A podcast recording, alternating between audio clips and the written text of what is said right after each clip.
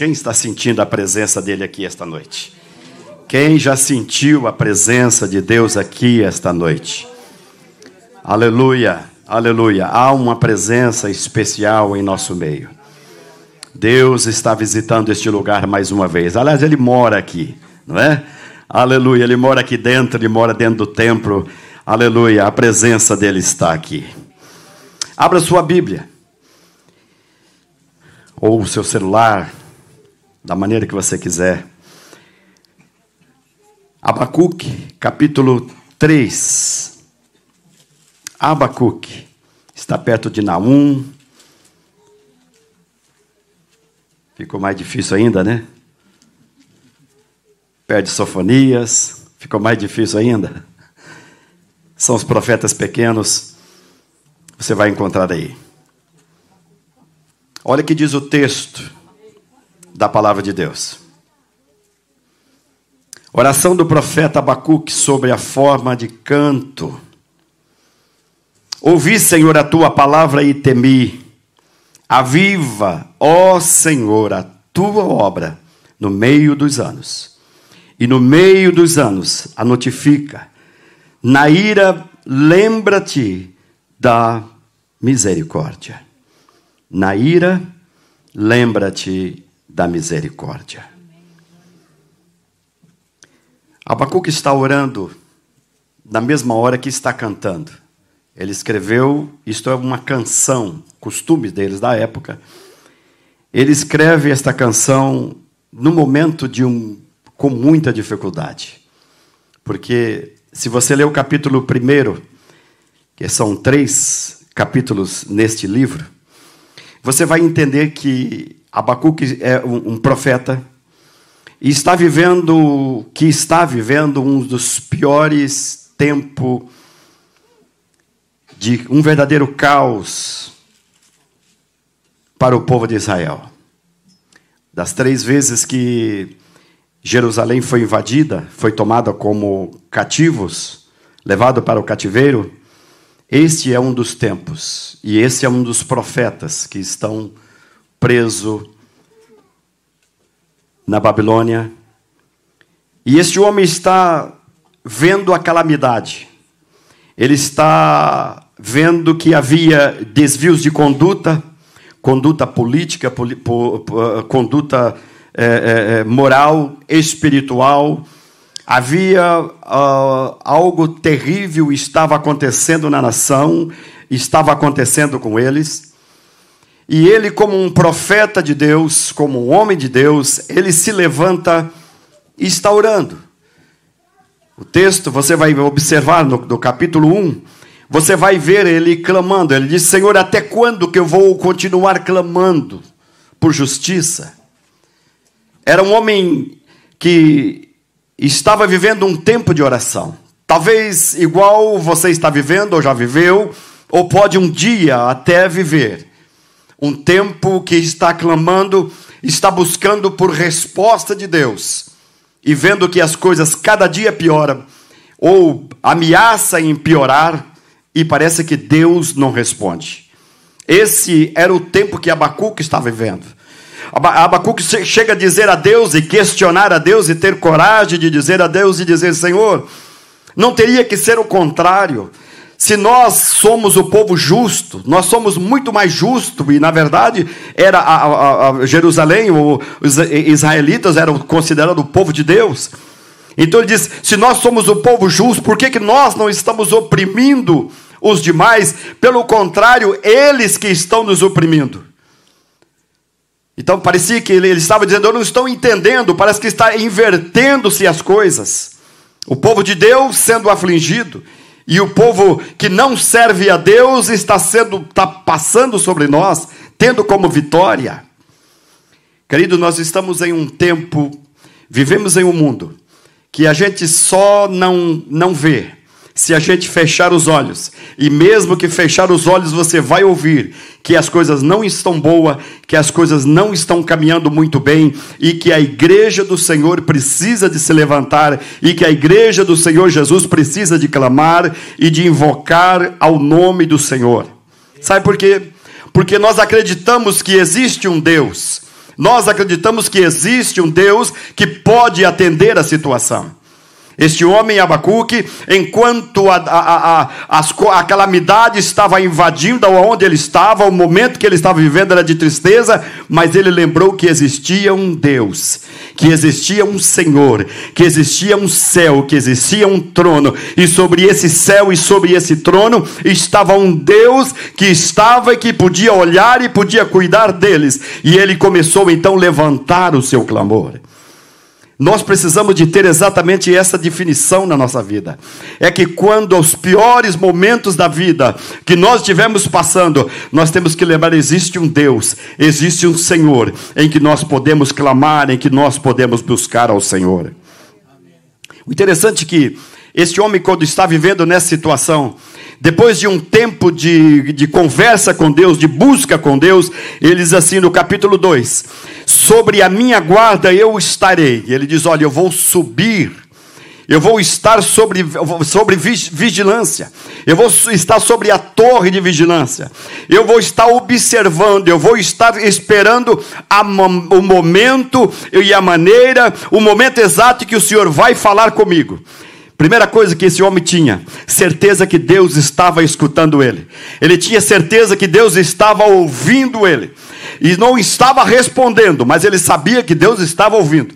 Existe dois tipos de oração. Existe aquela oração que você ora talvez de uma maneira fria e vazia e parece que não existe nada. E existe aquela, aquele momento em que você ora, que por mais as coisas não estão dando certo, mas você tem certeza que alguém está ouvindo. E esse alguém é Deus que está te ouvindo. E no momento certo, Ele vai te responder. Porque na verdade o tempo certo não é o nosso tempo. Normalmente nós queremos que o tempo seja o nosso tempo. Queremos Que nos ouve e de repente já nos responde. Mas aqui nós estamos aprendendo. Ele diz: Eu vou, eu vou, eu vou subir na torre de vigília e eu vou estar esperando. Uma hora o Senhor vai falar comigo. O Senhor vai falar comigo.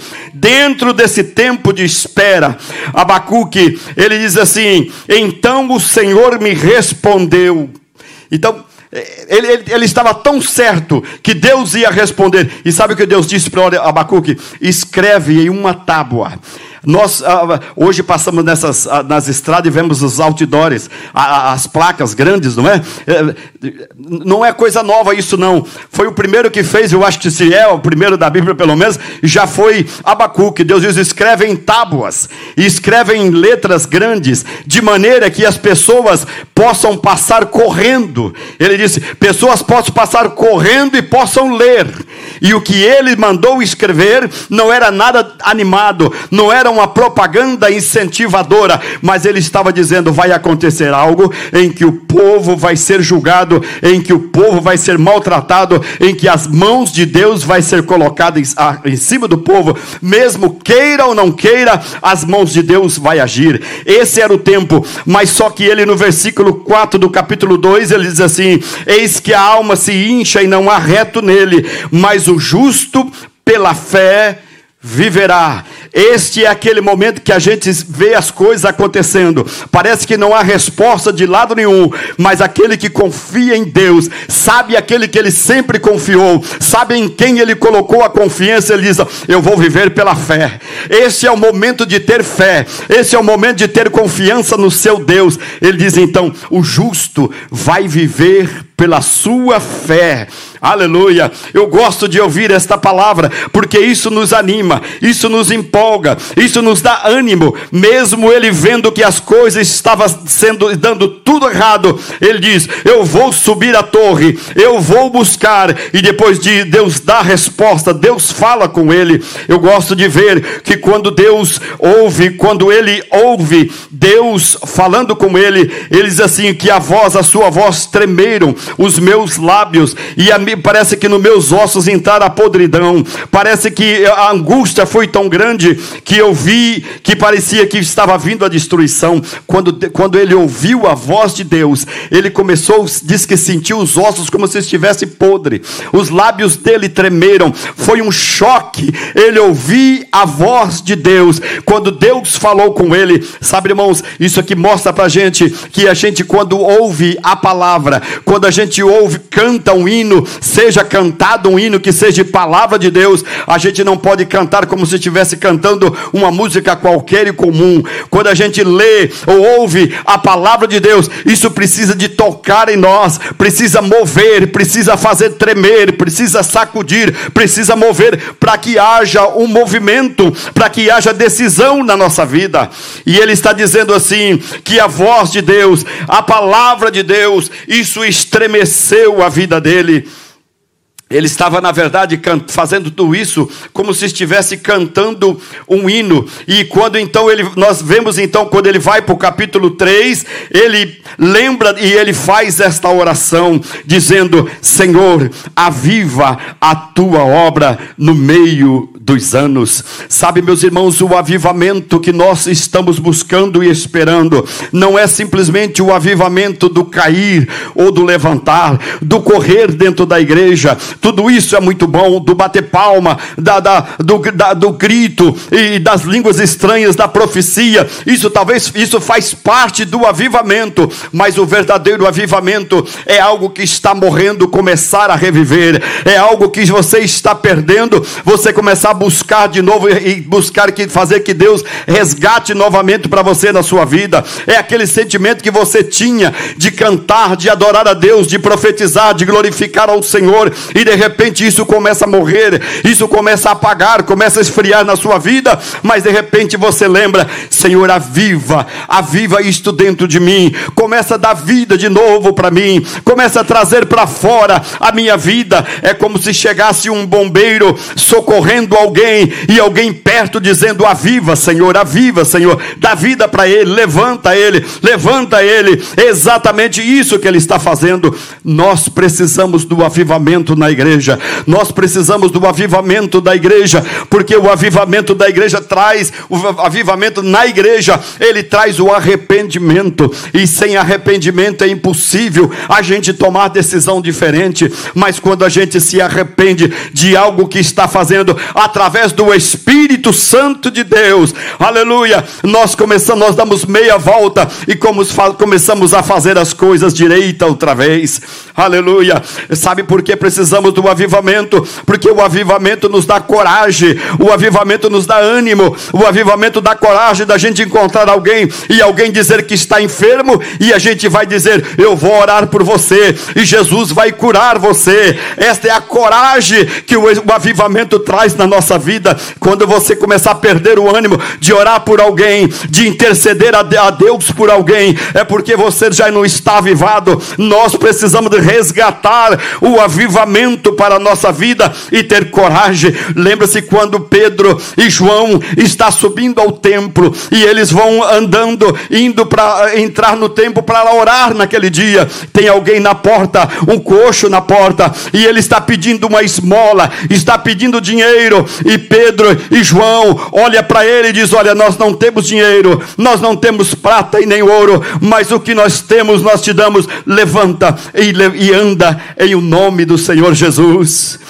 Isso é vida avivada, é gente que tem ânimo. E Pedro e João estavam tão avivados por andar com Jesus, por estar com Jesus, que eles tiveram coragem de dizer para ele: levanta e anda. É esse avivamento que nós estamos buscando, o avivamento de levarmos a palavra de Deus, o, o verdadeiro avivamento pode, que pode acontecer no meio de nós, ou no meio da igreja do Senhor, é um avivamento que pode impactar o mundo. Quantos avivamentos que já aconteceram que impactou o mundo, que sacudiu, que trouxe lembranças que pessoas não esquecem do verdadeiro avivamento, mas muitos deles sofreram, passaram por motivos, por estarem avivados, eles foram mortos, foram queimados, foram ah, ah, triturados por não, por não desistirem de servir e de buscar este verdadeiro avivamento. O verdadeiro avivamento faz a gente sentir compaixão, aleluia. O dia que você perder a compaixão, paixão pelas almas,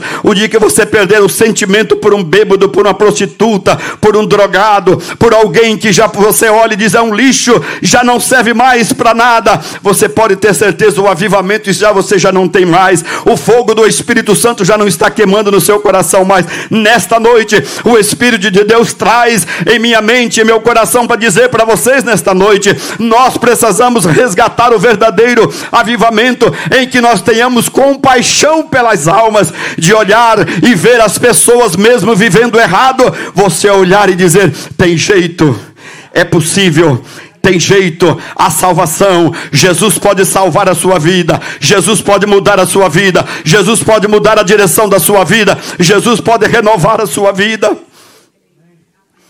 Você sabe que na olaria, as verdadeiras olarias, você vai encontrar grandes uh, uh, uh, lugares de guardar lixo não é? Vasos, lugar de guardar lixo, porque é uma, uma olaria normal. Mas existe uma coisa: na olaria de Deus não existe galão de lixo, não existe lugar de guardar lixo, porque os, os vasos que se quebra, ele pega e começa a fazer de novo. É esse olheiro que nós servimos, é esse Deus que nós servimos, é o Deus da misericórdia, que por mais que o vaso se quebra, talvez você pode estar vivendo hoje, ou vivendo algum tempo, dizendo: Eu sou um desses desses vasos, vasos quebrados, vaso que já não serve mais. Eu quero dizer para você, quando você se coloca nas mãos de Deus, ele começa a te amassar de novo, tocar em você de novo e começa a fazer você viver, você reviver, você reviver e de repente você está saltando e adorando, exaltando o nome do Senhor, porque esse é o Deus do renovo. Ele faz e ele traz o renovo. A Bíblia diz que Asaf, Asaf chegou num tempo que estava perdendo completamente o avivamento da sua vida, o ânimo da sua vida, completamente. E sabe por quê? Porque ele estava olhando para o ímpio. O ímpio prosperava, o ímpio dava fruto, o ímpio comprava, vendia, casava, dava-se em casamento, enquanto ele estava vivendo uma fase difícil da sua vida. E ele disse: Olha o que está acontecendo com o ímpio. O ímpio parece que tem mais do que eu, mas num certo momento a Bíblia diz, no, no Salmo 73, e ele diz assim: até um dia em que eu entrei no santuário, aleluia. O dia que a gente começa a olhar para as coisas que estão acontecendo e você diz: dá certo para esse, dá certo para aquele, para mim não dá. Isso é até o dia que você entra no santuário. Eu queria te convidar hoje para que você entrasse no santuário de Deus e dissesse: Deus, eis-me aqui na tua presença. Deus, eis-me aqui na tua presença. Comece a trabalhar comigo de novo. Comece a fazer comigo de novo. Senhor, Senhor, tu pode fazer tudo aquilo que eu já fiz, fazer eu fazer de novo, sentir o que eu já senti. Aleluia. Nesta noite o Espírito de Deus traz na sua memória a lembrança das lágrimas que você derramava, dos corinhos que você cantava, dos momentos que você adorava e de repente o, o, a alegria está passando, o ânimo está terminando. Deus está fazendo com que você pode voltar nesta noite a exaltar, a glorificar, a bendizer o nome do Senhor, porque o avivamento de Deus está aqui nesta noite. E eu queria que você orasse comigo e dissesse: Aviva, Senhor, a sua obra, aviva, Senhor, a sua obra, aviva, Senhor, avivar a sua obra. É como se dissesse: comece a trabalhar de novo, comece a fazer o trabalho dentro de mim, aviva a sua obra no meio dos anos, enquanto vai passando os dias, vai passando os anos, Senhor, não deixa que eu morra, é antes que eu veja o fogo fogo de Deus, o poder de Deus, a glória de Deus, a ministração de Deus, a unção de Deus, não só sobre a minha vida, mas sobre os meus irmãos, sobre a minha casa, sobre a minha família. Aleluia! Aonde eu trabalho, aonde eu vou, que o Espírito de Deus esteja acendendo essa chama em nosso coração. Aleluia! Querem ficar em pé comigo agora? Aleluia. Eu queria que você dissesse nesta noite, fechasse os seus olhos e dissesse a Deus: Deus, aviva a sua obra no meu coração. Deus, comece a avivar a obra no meu coração. Deus, comece a fazer de volta tudo aquilo que o Senhor já fez na minha vida, todos os seus planos que o Senhor tem para a minha vida. E Ele está aqui nesta noite para tocar na sua vida, para encher a sua vida. Sem o verdadeiro avivamento, vai ser difícil vencer. Sem o verdadeiro avivamento, nós podemos estar andar triste. Sem o verdadeiro avivamento, nós vamos viver sem força. Mas sabe de uma coisa? Com o avivamento, avivados, vai ser mais fácil para servir a Deus. Avivados é mais fácil para adorar a Deus. Com, a, com o avivamento de Deus na nossa vida, é mais fácil para vencer. Aleluia. E o Espírito de Deus está aqui nesta noite para dizer: Eu te dou força, eu te capacito, eu te ajudo, eu te desperto, eu te animo, eu te reanimo novamente. Aleluia. Nesta noite,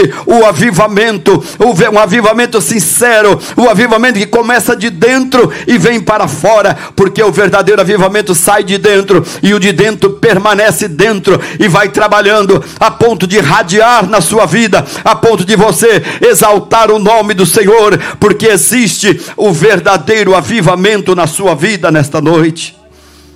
Aleluia. Enquanto os nossos músicos vão cantar um hino, eles vão louvar mais um hino, vão adorar ao Senhor mais um hino. Eu queria te convidar você um pouquinho para frente.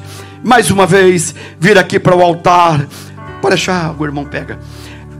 Queria convidar você, aleluia, principalmente pessoas, de primeiro as pessoas que têm enfermidade, que precisa do toque de Deus nesta noite. Talvez está sentindo algo na sua vida, precisando que o milagre de Deus aconteça na sua vida. Eu sei que nesta noite, aleluia, o curador está aqui, o curador, o verdadeiro, aleluia, ele cura, ele liberta, ele transforma, e ele chegou primeiro do que você aqui nesta noite. Venha para frente, nós vamos orar por você, nós vamos interceder por você. Jesus vai curar a sua vida, não só as pessoas que estão doentes, mas os demais. Aleluia. Os, os demais também que precisam de oração, vem à frente. Os enfermos ficam aqui a si mesmo. Isso. Aleluia. Eu vou pedir para as missionárias, pastora vai vir aqui à frente. Nós vamos orar, presbítero de Gedivaldo venha. Vamos orar, vamos clamar ao Senhor, vamos declarar cura, vamos buscar ao Senhor, o Deus que cura, o Deus que liberta,